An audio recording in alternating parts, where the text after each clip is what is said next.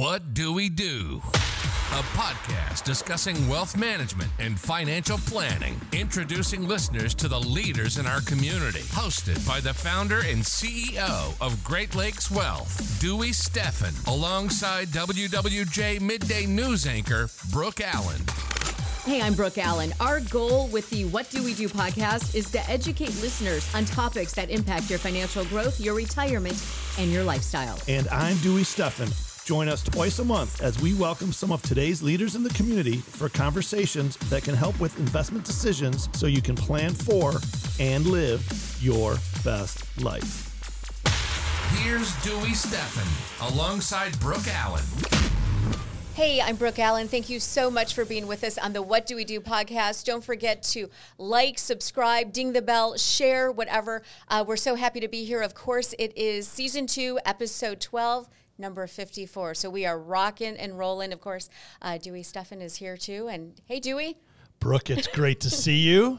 Happy February. Yes. It's uh, the middle of winter here in Michigan. Brutal. Hello, everyone out there in YouTube world and podcast nation. Thanks again for joining us for another episode of the What Do We Do podcast. Again, the mission of the What Do We Do podcast is to be a leader in the community and to give back to the community. And a way that we do that is we find other leaders in the community that have a story to tell knowledge to share, and advice to give. And then we get them on our podcast to provide their expertise and tell their story with our entire community. So excited to have a uh, special guest here yes. today, Brooke. Yes, it's amazing. And um, I can't wait to hear his story. yes, well, I'd like to uh, give a real brief introduction to Mr. Austin Hatch. For those that don't know, Austin was featured in an ESPN documentary called Miraculous. And I'm going to tell you all before I go any further to write that down or type it into your Google search bar or to YouTube and check out the ESPN documentary Miraculous and you're going to hear Austin's story told by ESPN. And with that, all I'm going to say today, Austin, is I'm so happy you're here. And for our audience, you were born and raised in Fort Wayne, Indiana, and you are a Michigan Wolverine. Sure. And that is all I'm going to say. The rest of the story, I'm going to let you tell, and then we're also going to uh, communicate, you know, our thoughts and uh, put some of the pieces together alongside you. Is that okay today? That sounds great, my friend. Great to see you here. Good to see you as well. Welcome Thank to the podcast. Thank Thanks, Austin. I appreciate it. Good to see you all. Absolutely. So yeah, please um, tell your story and. Um, for those that don't know, it's an amazing story, and thanks again for being here. No, thank you so much for having me. I appreciate it, and yeah, so uh, I've got a unique story. Um, had an incredible childhood, incredible childhood, you know, and kind of childhood most kids dream of, I feel like. And um, so my mom, Julie, was an incredible homemaker growing up, had a, you know, always great food on the stove. We'd go outside, play hard, and come inside, always good food there. And my, my buddies and I always, always loved coming over to our house or their house or wherever. Just, just an idyllic childhood, the kind of childhood most kids dream of. Um, but then tragically, um, we were flying home from my grandparents' vacation home in northern Michigan, and um, my dad was a doctor, was also a pilot, and the airplane tragically crashed and claimed the lives of my mom, Julie, who was 38 at the time. My sister Lindsay was 11. Little brother Ian was only five. Um, incomprehensible loss, right? But my, you know, my dad and I found a way to press on in the midst of that and keep living. I don't think you ever really move on from that kind of a loss, but you just find ways to cope with it, um, which we did. And eventually, was remarried to a lovely woman named Kimberly, who had three kids of her own, and had a great blended family um, restore some normalcy in my life. Not the same, obviously, but you know, great to have a mom and siblings at home again. And um, life was good. Life was good, and I was working hard on my basketball skills on the court. Got to be pretty good, P- pretty good. Fortunately, and uh, Coach B. Pretty good. Hold on here. Pretty good. I know that uh, when you're recruited by Coach B, that'd be Coach Beilein for all those out there that don't know. Uh, it's been said that he came to watch you play a game and you had 30 points. And I'm going to see if you know how many rebounds. I'm going to say 12 rebounds? I think I think 16. Correct. Ding ding ding. Ring that bell. I was just testing my man. 16 rebounds 16. and uh, so you had some game. Uh, and were recruited by like you said Coach B. And what year was this? This was that was 2011. He saw me play as a sophomore. Um, yeah, he saw me play once and you know liked what I had to offer, and and then he Coach B. Cool thing about him, Coach never he never recruit never offered guys scholarships before June of their sophomore year, because he wants to see two years of good grades before. Because if you have good grades your freshman year and then you fall off as a sophomore, junior, senior, right? Like he wants to see two years of consistent good grades to get it to be on his team because you know coach has a pretty complex offense and a lot of you got to be smart to be able to execute his game plans and everything and the scouting report. So he was, I guess, okay with my grades. Not they weren't they weren't great. They were good enough though. Um, and he offered me a scholarship, and I accepted on the spot, and it was a dream come true. And yeah, I look forward to having a great career at Michigan, hopefully. So Yeah, that was a, a great start to what was going to be the rest of your life. And then uh, what happened after that? yeah, so June fifteenth, I commit. Coach B and I commit to each other. June fifteenth, twenty eleven. Then nine days later, June twenty fourth, we were my dad, second mom, and I. Never use the term stepmom. You know, she's my mom, loved me like I was her own, and not the same, obviously, but um, you know, it was a great situation altogether. And um, we were flying to northern Michigan, the same place we were returning from in 2003. Um, and as we were preparing to land, tragically the airplane crashed and took my dad and second mom's life on impact and almost killed me too. P- put me in a coma for a couple months with a long list of injuries, traumatic brain injury, punctured lungs, broke five broken ribs, clavicles, hematoma in my leg, you know, pelvis, like, but like I don't even know all the injuries that I had. But by the grace of God, I came out of the coma and survived, literally speaking. But I was determined to find a way to thrive in the midst of it. And, you know, I was, as I said, by the grace of God, I survived. I can take no credit for that. Nothing I did right. Maybe I was in good shape that may have helped. I don't, probably not. Didn't really do it. Didn't really do much though. Um, I survived by the grace of God, and I was just determined to find a way to thrive in the midst of. I think we'll talk about this more in a few minutes. But my dad always told me, said, "Us, go big or go, or go home, man. Go big or go home. Don't waste your time going halfway.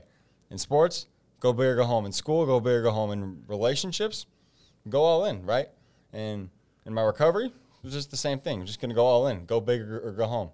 So let's talk about that. So um, three months you were in a uh, induced coma, correct? And two, uh, yeah, but I think I think about nine weeks, Nine weeks in a coma. eight, eight or nine. and then you had months of recovery and again not just physical recovery so you could uh, you know play basketball again but you again had to learn to walk again you again had all kinds of internal injuries you had um, i don't know if it was brain damage but you had brain you had brain injuries if that's correct. sure. and so you had to um, relearn a lot of things right? So t- if you can just for a few minutes walk us through the time frame. So um, again this podcast is only an hour max everyone brooke.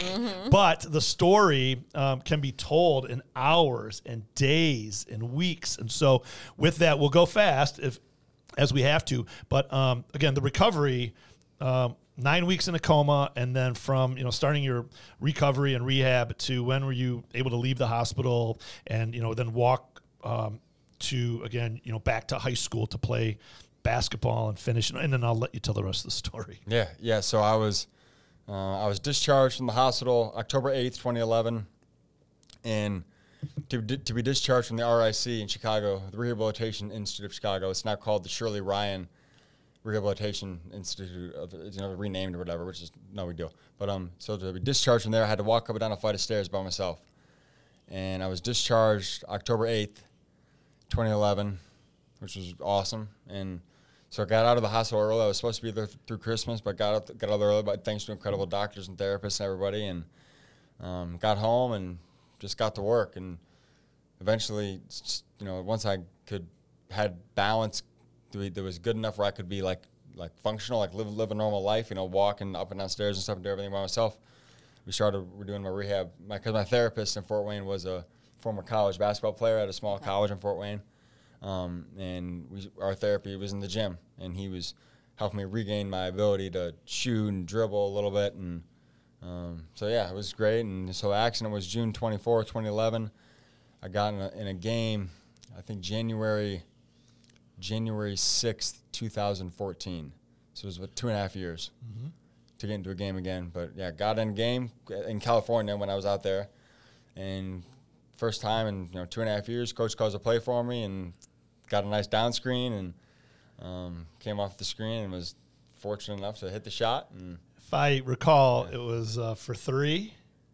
Was it, it a was, it was, Okay. it was. You- Okay. You, know, you know, it was, um, I hit a lot of rim though. I would have, I would have liked it to be all net. Okay. I hit a lot of rim, but hey, I guess, three is three though. It counts the same either way. So From the video I saw, it looked like it was nothing but net. So uh, you got that camera angle going for you. Uh, who, um, you know, uh, was your caretaker from, um, you know, the rest of your uh, minor uh, days? Yeah, so I live. So uh, when I got discharged from the RIC in Chicago, I went to live with my sister Maria in Fort Wayne um, for a couple years, and then um, all my friends went to college, but I missed a year of school because of the recovery and stuff. So when they went to college, I went out to LA. So it was kind of like the same, not the same, but you know they went to college. I went to a year of prep school, basically in a way, and went out to live, to live with my aunt and uncle in Pasadena, California. Went to school downtown LA which I know you know well.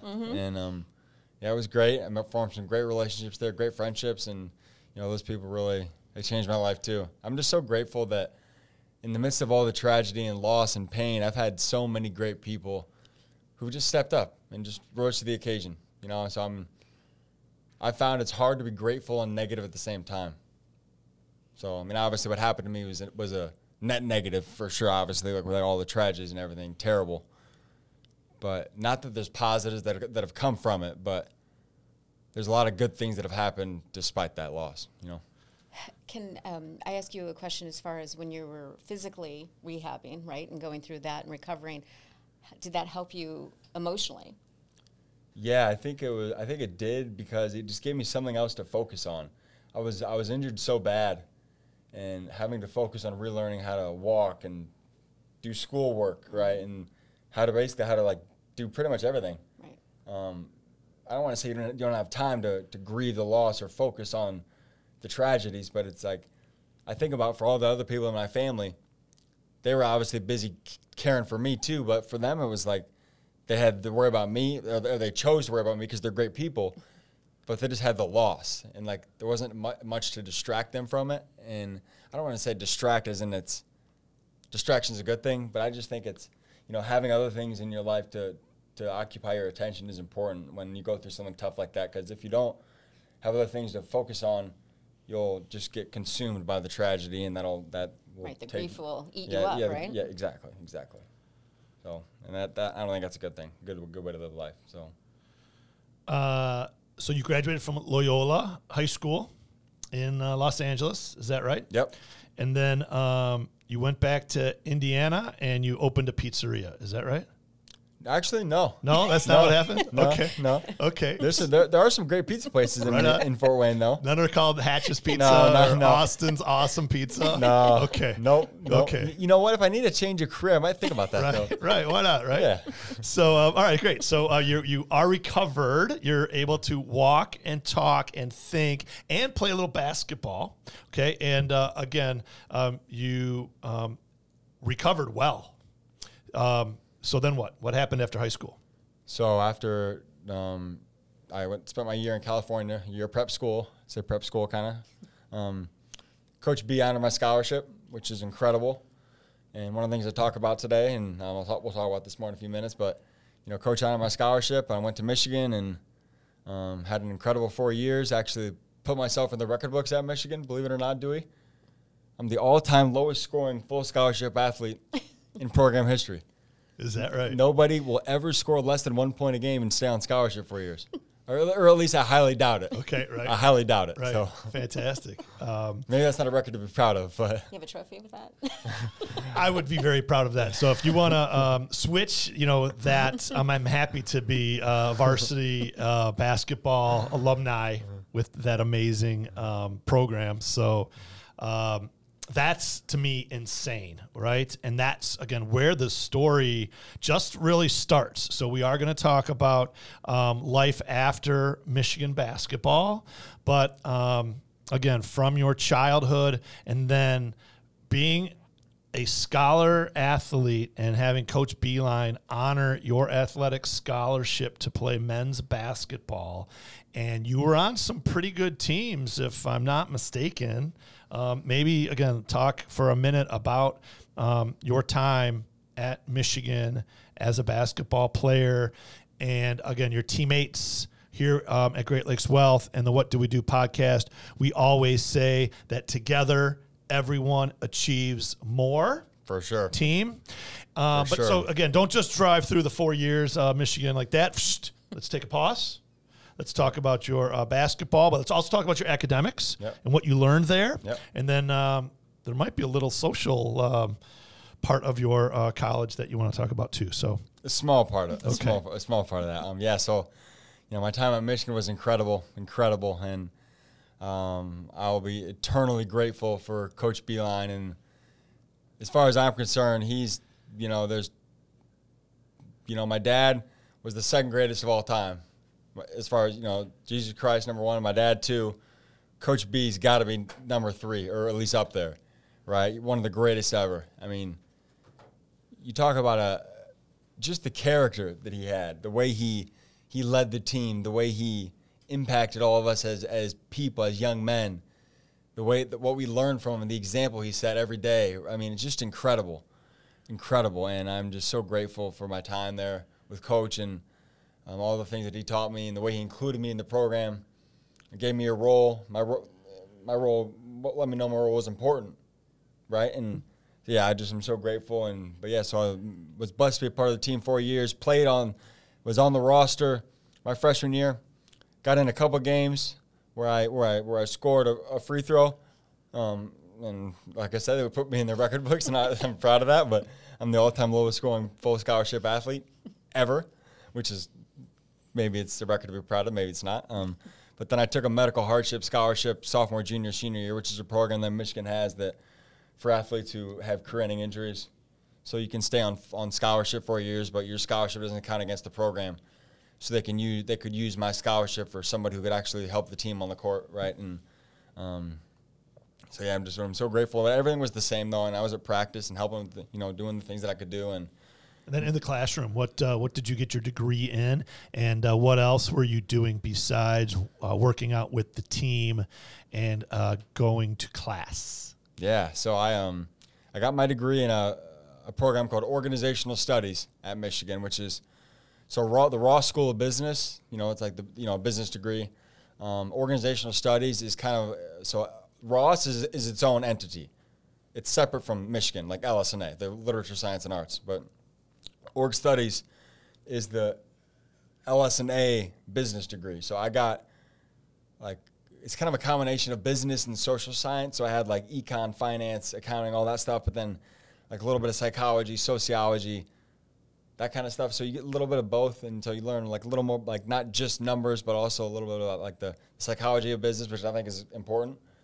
Um, so it was great. You know, I'm really grateful that I was admitted to that program, and um, yeah, d- didn't just spend all my time. I, I like to think I, I studied pretty hard, but could have probably studied harder in hindsight. But um, yeah, yeah, so my freshman year, um, the fall of my freshman year in the, the undergraduate science building, I had a class, political science, and um, it's divided. A class, there's like 800 people in the class, divided among three lecture halls. The professor's in one, he's on video camera in the other two. And the lecture hall is organized by last name. My wife's maiden name was Cole Okay. and my m- last name's Hatch, obviously. So she was in a different lecture hall than me. So it was like A through G was in one, and then H through N or, or H through P was in another- whatever whatever the organization was.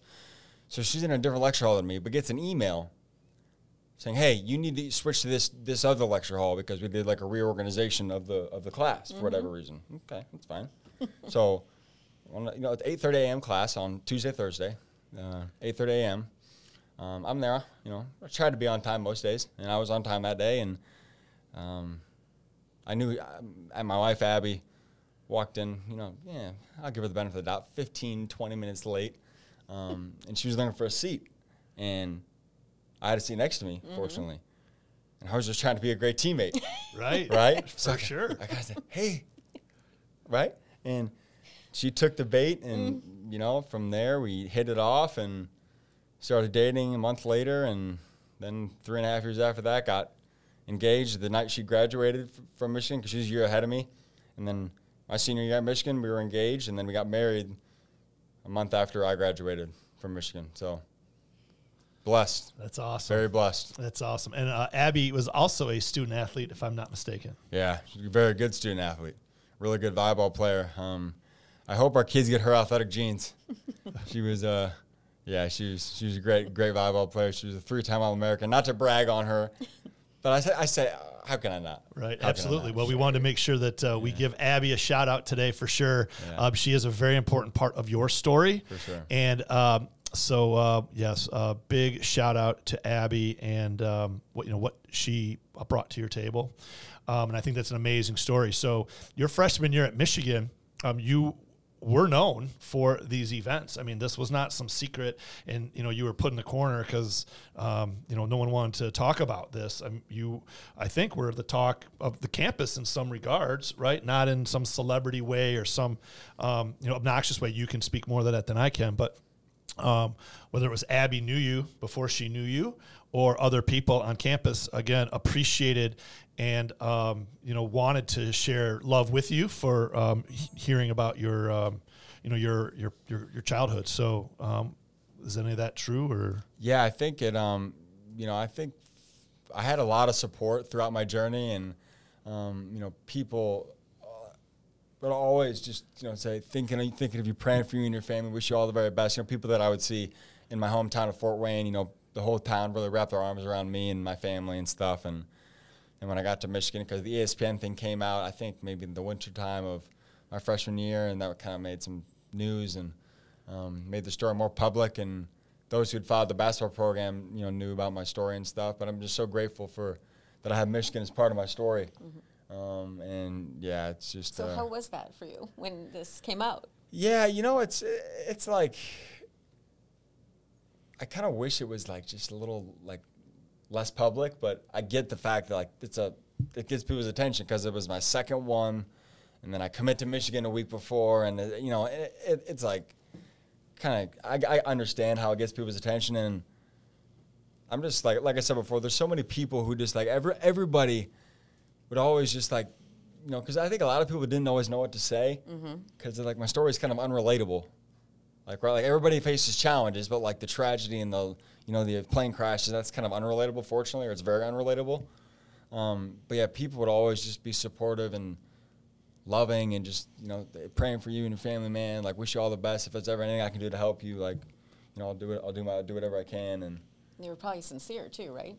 yeah, I mean it's I'd like to think so. Right. And yeah, it's you know I'm just so grateful that um, I have Michigan part of my story, and I think I think Michigan's a special place. Not to diminish any other institution, because I'm sure a lot of pla- a lot of places would have. oh listen we can diminish them okay Okay, we can okay. them. let's get a go blue Okay, go blue, Okay. go blue. so uh, yes but anyway continue But I was just gonna say, you know, I feel I feel like, you know, like there's that song.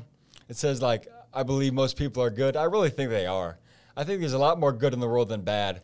A lot more good people than than, than people who aren't so good. And yeah, I'm just like I keep going back to this. I'm just grateful for for all the things that I've been blessed with, despite the tragedies that I've unfortunately experienced. Hey guys, it's Brooke. I want to take a minute to talk to you about Dewey Steffen and his great team at Great Lakes Wealth. Do you feel overwhelmed managing your assets? Well, Great Lakes Wealth offers Wall Street solutions with Main Street values. That is really what they are all about. They will help you develop a custom financial plan utilizing all of your assets and keeping your goals in mind. That is what Great Lakes Wealth is all about, helping you and your family achieve your financial dreams. So go to greatlakeswealth.us to schedule an appointment today and tell them Brooke sent you. Well, thank you for getting us uh, to this point. Now, this is where you didn't go back to Fort Wayne because you're now married to Abby and you both graduated. So you're living in Ann Arbor and you opened a pizzeria. is this right? No, no. Although, Still no although, pizza. although, although I did work for Domino's in, in the in the in the corporate That's- office. The corporate office is Ann Arbor. Yeah. Okay. The, So, the, the world headquarters of the number one pizza company in the world. okay. Um, and there is good local uh, pizza on campus of Ann Arbor. We can uh, we can confirm that as well, right? There is that, but I still pledge my allegiance to Domino's, though. Okay. Okay. well, uh, so nope. Austin Hatch or Abby Hatch Pizzeria. Not No? yet. Okay. No, I'm- I'm not saying never. Just not at the current love juncture. pizza? I love pizza. Okay. I Just love pizza. Yeah. Fair. All right. Fair enough. So since there's not a pizzeria uh, that you're going to every day, let's talk about what you're doing now. It is also an inspirational story. It's equally to everyone listening and everyone viewing. And by the way, thank you for subscribing. Thank you for sharing. We talked about this on the last podcast, but we are over 25,000 downloads, views, watches of the What Do We Do podcast. We're extremely blessed as well. We're extremely full of gratitude and um, thanks for our community um, for listening to us as we try to share what we know about um, you know things within our community, but also can uh, share the people that we know and some other amazing stories. So there's no pizzeria, but you um, are now a graduate and uh, have a wife, and you need to start uh, the next uh, phase of your life. So uh, where are we, and where do we go? So I, after I graduated, so to backtrack a little bit, I, I interned in the corporate office at Domino's for a couple summers, junior, summer after sophomore, summer after junior year. Um, was offered a job in the corporate office, which I accepted and loved. Love Ann Arbor, love you know Domino's a great company, and um, kind of built this speaking business as I was in college, and and then at, while I was at Domino's too. Um, eventually left Domino's to do this full time um, which I'm incredibly grateful for. Grateful for the opportunity to, to, you know, spread my message and share my story for a living and inspire other people to overcome their challenges. And um, yeah, so I left Domino's November of 19. A good December, good January, good February, and then the world shut down in March. but you know, I think resilience. One of the things I talk about is you know not necessarily like the, Mr. Webster says something like resilience is getting back to your original state despite being acted acted upon by an outside force or object or something like that. Like when you're hit, you're forced to detour, you get back to where you currently were or where you were before. I don't know. I don't agree with that though. I think I think resilience is finding a different way to win after you experience something. Because most of the time, when you experience a challenge, a hardship, adversity, a tragedy, God forbid, or whatever the challenge may be, we're not going to be able to get back to the exact same way we were before. But we, but finding a different way to win is not a bad thing. Like with COVID nineteen, I don't know if things are going to go back to exactly how they were pre-COVID for a while. I do, and they won't. Okay, Okay, they will never go back the way they were. hundred percent. Okay, I okay. will go on record Yeah. for for this uh, for this podcast. so that that that you know further substantiates my point like that like when you're resilient when covid hits okay you're you're resilient you, you yeah you bounce back but rather more than bounce back you like you just find a different way to, to, to win. It's like at michigan we'd have these great game plans for michigan state. Credit to any michigan state fans who may be watching this or any other school but you know coach izzo would always have great he'd always have great plans for us. And he would do things we didn't expect every time or every coach would pretty much. But you'd find a way to win, even though you weren't, you didn't see something coming. And in life, we're, I think we're all, we're all determined to find ways to win, but we're going to get hit with roadblocks and stuff that we don't see coming. So if you're resilient, you just find a way. One of the biggest words of 2020 was pivot. You had to pivot For sure. And uh, again, on the basketball court, you can pivot, uh, and that is change direction. And or um, to your point, when things happen, you have to um, per- make a change. For You have to pivot. So um, Like you're speaking in person for, you know, December, January, February. March 6th was my last one in Austin, Texas. And again, let's slow down. So, what were you doing? So, you left Domino's. So I left Domino's Okay. to, and I, my little speaking business that we've kind of built, um, Overcome It LLC. We call it. speaking business. It's a little bit more than a speaking business. Okay, you are a national motivational speaker. So we are going to say that one more time. Austin Hatch is a national motivational speaker that tells his story, but then also has an acronym that he uses and tells a different story about future, if that's correct. So with that, uh, tell the name of the business again, and then uh, let's get into the the dirty details. Yeah, yeah. No, thank you. I um so the business the business is called Overcome LLC. Our goal is to help people overcome whatever it is, it being the obstacle they're facing, whether it's COVID, work, family, life, whatever, everybody's got an it they're trying to overcome. I think most people do. Most people's life isn't free of adversity, free of challenge. So at least mine's not. I mean, even though I faced some big ones already, there's still challenges. And I, I embrace challenge, embrace adversity, because adversity makes makes you better. You know, you, you, you grow from it. You don't grow from the adversity itself, but you grow from how you're forced to respond, how you pivot in the midst of it. So the little acronym we have, so it's, so it's about grit. I talk about grit, and my friend Angela Duckworth from University of Pennsylvania, I'm sure you know her. You, mm-hmm. Some of you viewers may know her. Um, she says that grit's passion and perseverance for long-term goals. Now she's kind of the grit queen, if you will. She, got, she's done incredible work. Obviously, I'm I'm much well below her in far, as far as on the on the totem pole, so to speak. But um, I, she says this passion and perseverance for long-term goals. That's true for sure. Grit does apply to the long-term goal, no, undoubtedly. But I think it also applies to everything we do every single day. On my recovery, it took some grit to get to Michigan. From get to go from a wheelchair, when coach comes to see me and says, "Austin, I can't wait to coach you someday, man.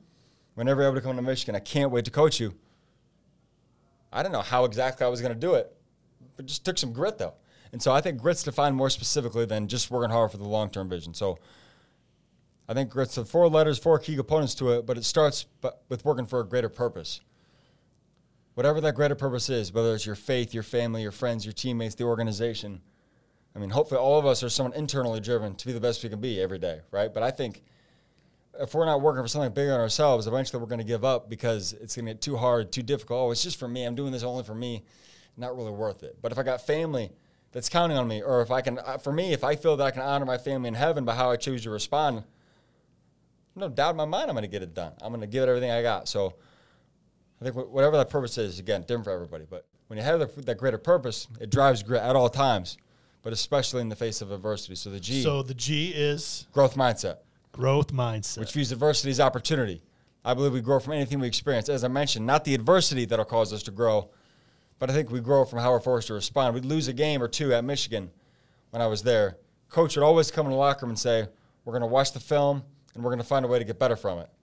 We're going to watch the film of the game and we're going to find a way to get better from it. So I think having a growth mindset, just looking at every, every, every adversity, every challenge as an opportunity, I think it just makes sense. So the R is the decision to be resilient. And when we make the decision to be resilient, yeah, it's you know bouncing back in the face of adversity, finding a way to achieve our goals. I don't. I think. I think it's more about resilience is taking massive action in the face of adversity. Whether or not we achieve our goals despite the adversity, whether or not we bounce back, that's the byproduct of taking massive action, right? One of my coaches at Michigan always said, if our actions don't line up with our dreams and our goals, we either need to change our actions or we need to change our dreams and our goals. So we'd have these team meetings before the season. What are your goals for the year? You know, Big Ten championship, undefeated at home, national championship, right? Whatever the goals were. Then we'd say, okay, great. Well, if our actions don't line up with the goals we've set, we either have to change our actions and start working harder or we got to change our goals. And I think that's kind of a life idea. It just kind of makes sense. So the I is integrity. Mm-hmm. And of course, we all know that integrity is about being honest, doing the right thing when no one's looking, going about our business the right way, I'm sure integrity is part of the culture here, and you know, um, but I think in addition, integrity is about following through on our commitments, especially when our circumstances change. Coach Beilein offered me that scholarship, but I was playing at a pretty high level. I had to get a lot better, but he thought that he was going to be able to get a return on his investment in me by me scoring and rebounding and contributing on the court. That was 30 points 16 rebounds when he came a, to watch you. That, that was that was a high school game. Big Ten basketball is different, so I can't I can't say it would have translated, but you know, hopefully it would. Who knows? Who knows? I'll never know. But so he he offered me a scholarship, and he thought he was going to be able to get an ROI, not to use an investment term here. I love it. Yeah, Dude, he was. That's return on investment for all of those that are listening and watching. Return on investment. Yeah. So he thought he was going to he was going to get a tangible ROI by me scoring and rebounding. And helping the team win championships on the court win games, and hopefully championships. The second plane crash happens nine days later, almost takes my life. I'm in a coma. I come out of it by the grace of God. I can't play. But coach's follow through to me didn't waver even, even though the circumstances drastically changed. And I'm like, man, if we can all do that, right? Mm-hmm. If we can all have our follow through and our commitments not be contingent on the circumstances. If our if everybody on our team knows that when we, when we make a commitment to them, we're going to get it done we're going to follow through. If everybody does that consistently, I feel like we're going to win. So, last letter T. T is the team first mentality. We should always think about the team first. Every person on every team on the planet has a role, and the role is very important. Otherwise, that person probably wouldn't be on the team. You know, as I mentioned, um, I scored one point in four years at Michigan. I'm the all-time lowest scoring full scholarship athlete in program history. My role on the team was to be a great teammate, bring positive energy to the gym every day, shag balls in practice, and unload luggage at road trips. That was my role. I was trying to. My goal was to be the best of which I was capable. Coach John Wooden says success is peace of mind attained only from knowing you made the effort to become the best of which you're capable. I think if we can all do that again, if we can all make that effort to be the best of which we're capable every day, our team's going to win. So that's grit. Purpose driven, growth mindset, resilience, integrity, team first mentality. I love can it. almost hear a basketball, like just you on the court, right? Just talking about that and and just living it, really. I mean, Yeah. through all of this, it's amazing. So I have um, three children. Brooke has Twinkies and an older child as well. But um, as you're saying that, I'm thinking about my children. Um, here at Great Lakes Wealth, we do talk teamwork. We do have uh, teammates and colleagues. But um, to what you said, I'm thinking specifically about the next generation and those that we can teach and mentor, and um, that it's not just one of those four. It's not just um, the G or the R or the I or the T, but it seems again that they are all independent, but they all can go together.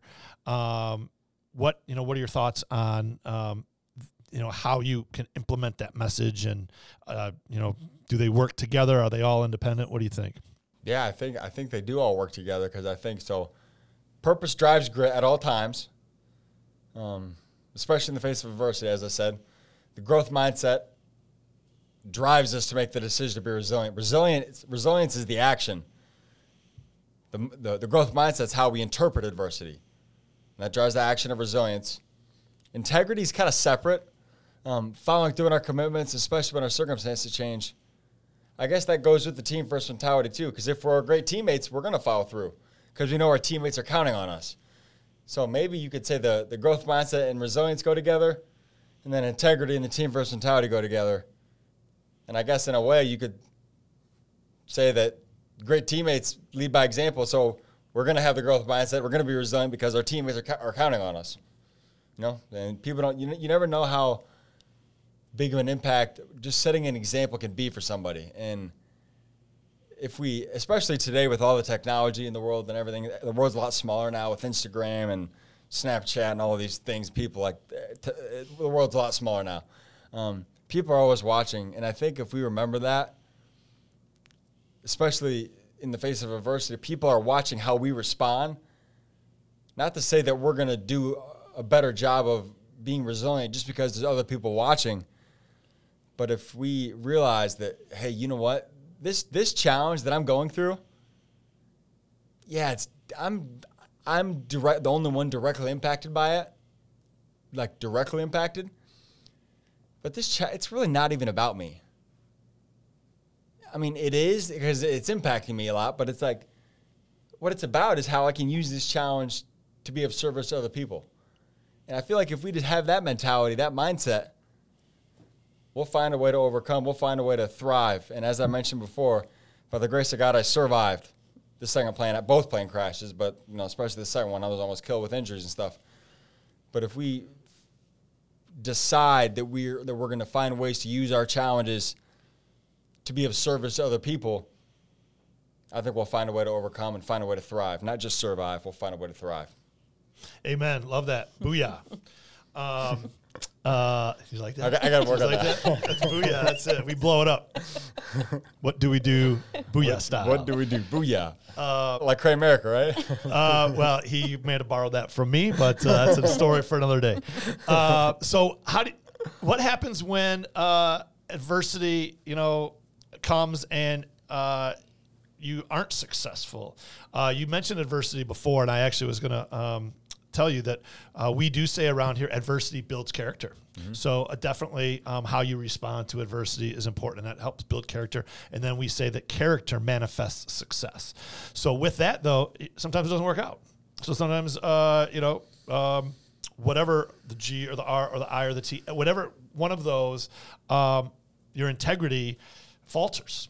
So do you, um, you know, say, all right, well, uh, that's it, it's over. I'm just going to go down a different path, and I'm going to pivot into forgetting all of this, or no? Do you have a, you know, some kind of safe word or something that you do to make sure that you don't uh, quit?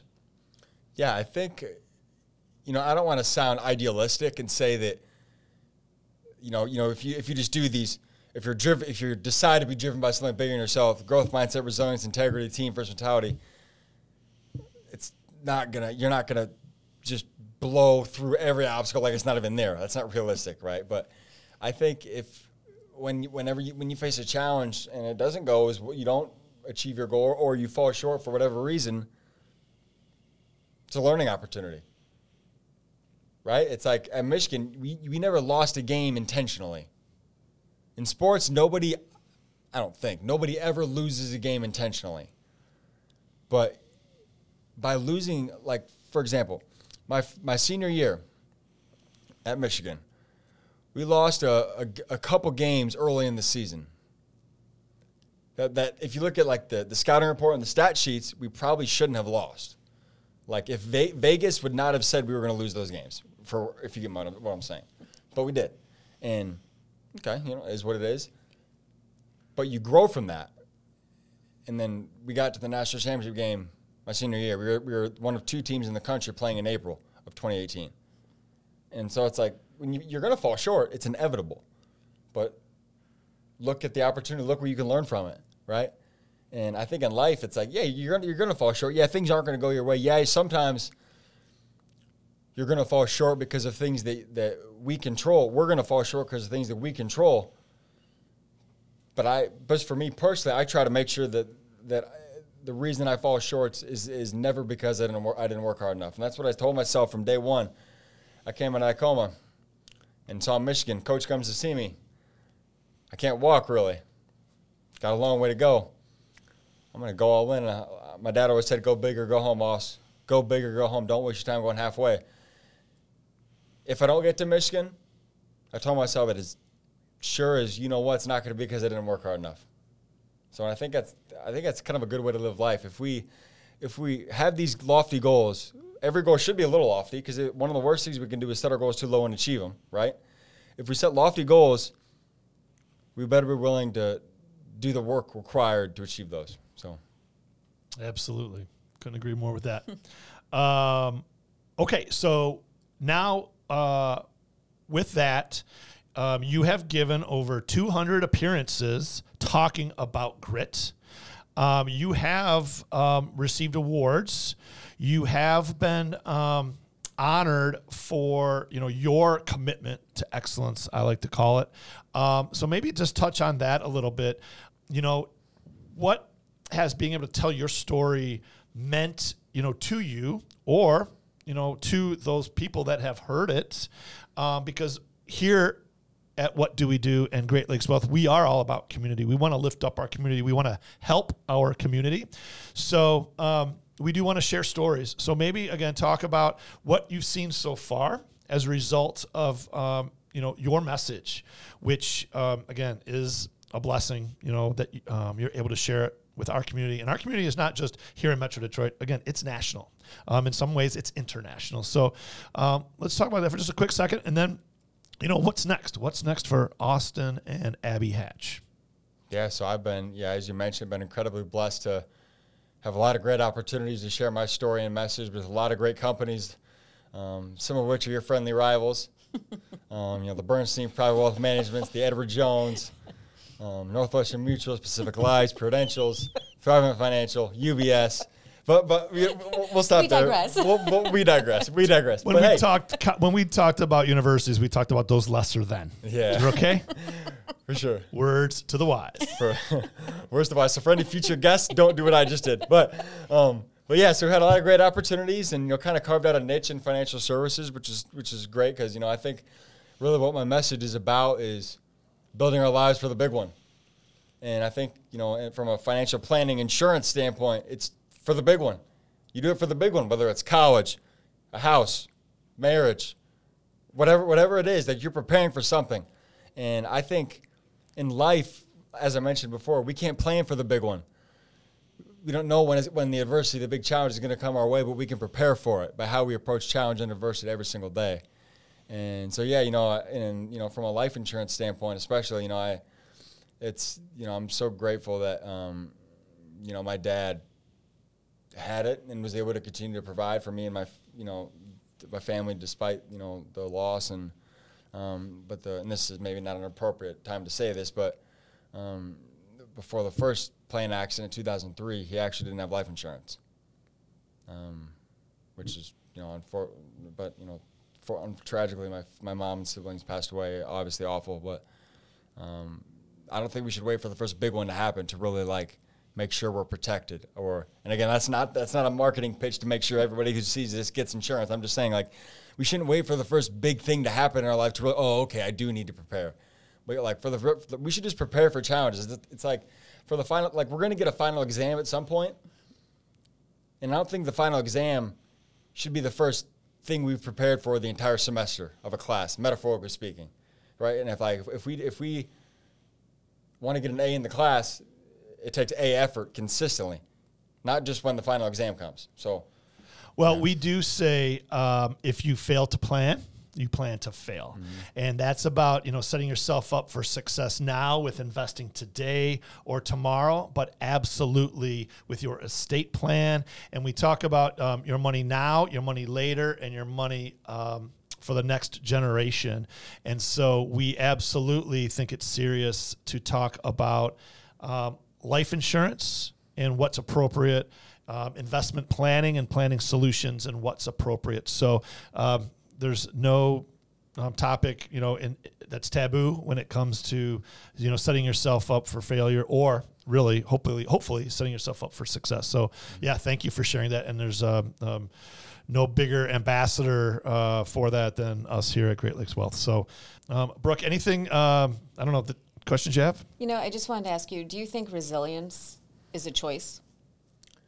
I do because I think resilience is. I think I mentioned this earlier.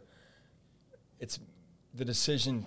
It's the choice to take act to take massive action in the face of adversity. And if you, it's like in class, like in school if like for me in my recovery, I kind of thought about my recovery as just like another class. Like I had a I had school and then I had this other thing to worry about in addition to that. So it's like if I want to get an A in my recovery, I'm gonna have to put A effort. We all know those people who, all, like those friends. Yeah, oh, how, how'd you do that? Ah, I got A minus. like you, you know, we have those people. But it's like, but if you want to get the A, you got to put in the A effort. You got to do things that people aren't willing to do. Mm-hmm. Resilience. If you want to get an A in resilience or an A in overcoming, mm-hmm. you got to do things people aren't willing to do. If you want to get a B, you, you got to do make some sacrifice, but not as much as if you want to get an A. Right. And then if you want to get a C or a D, you, you, you average, do the bare minimum, and, and, make a you know you know decent recovery or a decent road to. Re, to just to survive, yeah, right? I mean, yeah, it's just, just like to, the bare minimum. yeah, yeah, just to get by. But it's like, why not try to get the A? Mm-hmm.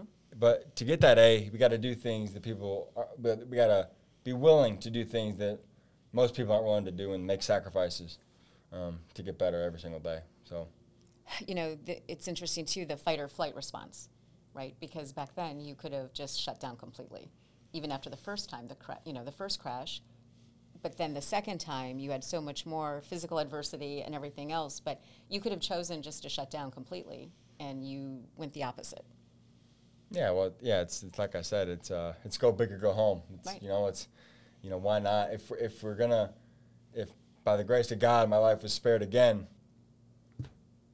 why not go big, right? I think 2022 is going to be the greatest year any of us have ever had. Yay! but to achieve that, though, I think we got to go big, right? We can't put in, we can't go medium and expect to achieve the greatest things ever if we want to achieve great great things, we got to put forth great effort. We got to go big. So, You heard it here first. 2022 is going to be great, and you got to go big. I love that. Well, Austin, this is uh, a transition to my favorite part of the show, actually. Um, it is the What Do We Do podcast. But when we have guests on, our viewers, our listeners, they don't want to know what do we do. They really want to know what Austin do? And what I mean by that is what would Austin go back and tell his 18 year old self? Or what would you tell other 18 year olds today? Really decide to set that standard for yourself and always remember it. Because I think, I think, and I think that this was kind of how I sort of approached my basketball and recovery as well um, and I don't think I was quite as good about it in some ways as it was in others. But I think it's standard over circumstance. Ooh, I like that. Standard over circumstance. And if we set a standard for ourselves and we truly believe it in that standard, I think we'll do what, whatever we can to achieve that standard, regardless of circumstance. And right, I mean, I mean, if if if, if our standard is is is is the A in class, we'll do whatever it takes to get that right, or or, or whatever your standard is. Every, everybody's got a different one, and I think, yeah, I think just for me, it's. Um, yeah, remember the standard and don't get discouraged. Because, like, there's a lot of, re- everybody's got reasons to be discouraged. Like, everybody's dealing with tra- the challenges of their own. And, um, but yeah, just remember the goal and remember the standard and don't get discouraged. And don't get discouraged. Um, again, you epitomize don't get discouraged because of your circumstance. And so, um, you know, very well said. Um, it's also been documented uh, in that ESPN documentary, again, called Miraculous. So please find it and watch it. Um, that Coach Beilein um, said that you said that you've only had two really bad days in your entire life. I'm assuming those two days were those plane crashes. So um, I can't believe that every other day has been awesome. So I I know that you've had other you know um, challenges to overcome, but please talk about again that positive mindset and um, you know how you carry that with you, not just for today, but you know with your future. Yeah, well, I think I told Coach I really have I've really only had two bad days in my life a lot of tough days after both accidents, obviously, and um, a lot of tough days, but two only really, really bad days. And I think I've found that the foundation of a lot of, I don't want to say joy or, or, or satisfaction in life comes from gratitude. If like, if I'm, if I'm grateful to be married to my wife Abby. She's she's amazing, and I just uh, I could go on and on about her. But she's incredible. And but we have challenges, right? Every every couple does. Every every family, every every every organization, everybody's got challenges. But if we're grateful for the opportunity to be a part of the Great Lakes Wealth Team, if I'm grateful to be here on the podcast with you, I'm going to do my best to do deliver on your expectations, right? If I'm part of a company and I'm grateful for the opportunity to be there, I'm going to do what I can to serve that company and add value in the ways they're expecting. Maybe I'm going to even do my best to do more than what they're expecting, right? And so I think, yeah, I just think that, um, yeah, going back, just just having gratitude and, um, yeah, I really just believe that that's the kind of the foundation of everything. If we're if we're grateful, and that doesn't mean we ignore the ignore the challenges or ignore or ignore anything else, but yeah, we'll just do it. If we're grateful, we'll. It's hard to be grateful and negative at the same time. They actually did a study at Duke University. Who? Where? Yeah, what? exactly. What? You know, you know, it would be a lot more credible if it was a study done at the University of Michigan. Absolutely. It would be a lot more credible. Amen, brother. And they, they actually, they, they, they found, and this, and I don't know if these results are legitimate because Duke, you know, Duke's oh, Duke, whatever. Yes.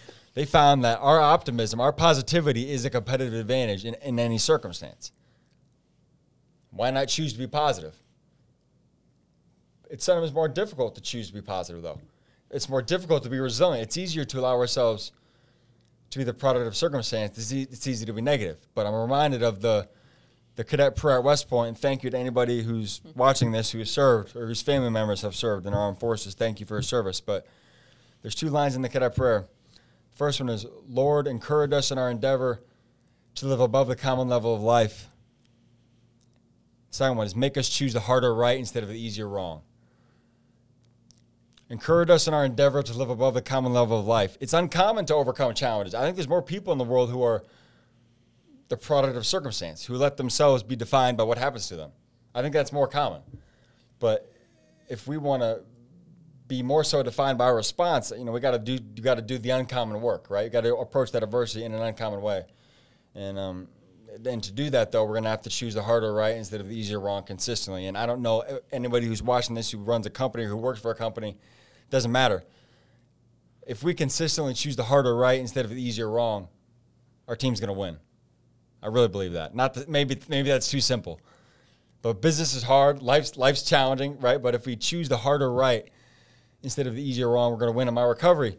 The, the the harder getting to Michigan was was choosing the harder path. But if I have that goal, I'm to have to consistently choose the harder right. The harder right's getting up out of bed, you know, going up, going to the gym early before school, staying in you know, class after school. It's harder to be a great teammate. It's easier to be negative, easy to, oh, I'm not playing. I don't have the role I want to. And just, woe is me. That's easy. It's harder to be a great teammate. Like, I feel like the that's a great, a great line in the cadet prayer. Choose the harder right instead of the easier wrong. And if we consistently choose the harder right instead of easy wrong, I just, I feel like good things are going to happen. So you are an inspiration, my friend. Um, that's deep and meaningful. Your story is raw. Your story is real. You are, again, an inspiration. You are a blessing. You are a miracle, not just because you survived those two plane crashes, but because you were able to share that amazing, inspirational story and that positive outlook and encourage greatness when you could be the easiest one to not. So I really want to thank you for being here today, Austin Hatch. You're an amazing man. Uh, Brooke, mm-hmm. thank you for being here. Any uh, last you. comments? No, thank you. No, it's just an incredible story. I mean, and the story aside, who you are and who you've become is incredible in itself. I hope my kids are like you. Oh, thank you. I appreciate that. Um, and again, in that documentary, it talks about you know you're just getting started. At the end, they talk about these tragedies and uh, you know where you were in your life at the end of that documentary. Um, Austin's just getting started, right? Something along those lines. Well, you may or may not know, but uh, at what do we do? We also say something very similar, my friend. We say that this is the What Do We Do podcast. Mm-hmm. This is season two, episode twelve. That's number fifty-four total and we have over 25,000 likes, downloads, subscribes. Please go check out some of the prior podcasts with other amazing guests and other amazing uh, investment topics. But with all of that, Brooke Allen, Austin Hatch, we're just getting, getting, started. started. Love it. Booyah. Booyah. Thanks for being here. For sure. Thanks for having me. Really awesome. appreciate it. The opinions expressed in this program are for general information purposes only and are not intended to provide specific advice or recommendations for any individual or any specific security. It's only intended to provide education about the financial industry. To determine which investments may be appropriate for you, consult your financial advisor prior to investing. Any past performance discussed during this program is no guarantee of future results. Any indices referenced for comparison are unmanaged and cannot be invested into directly. As always, please remember investing involves risks and possible loss of principal capital. Please seek advice from a licensed professional.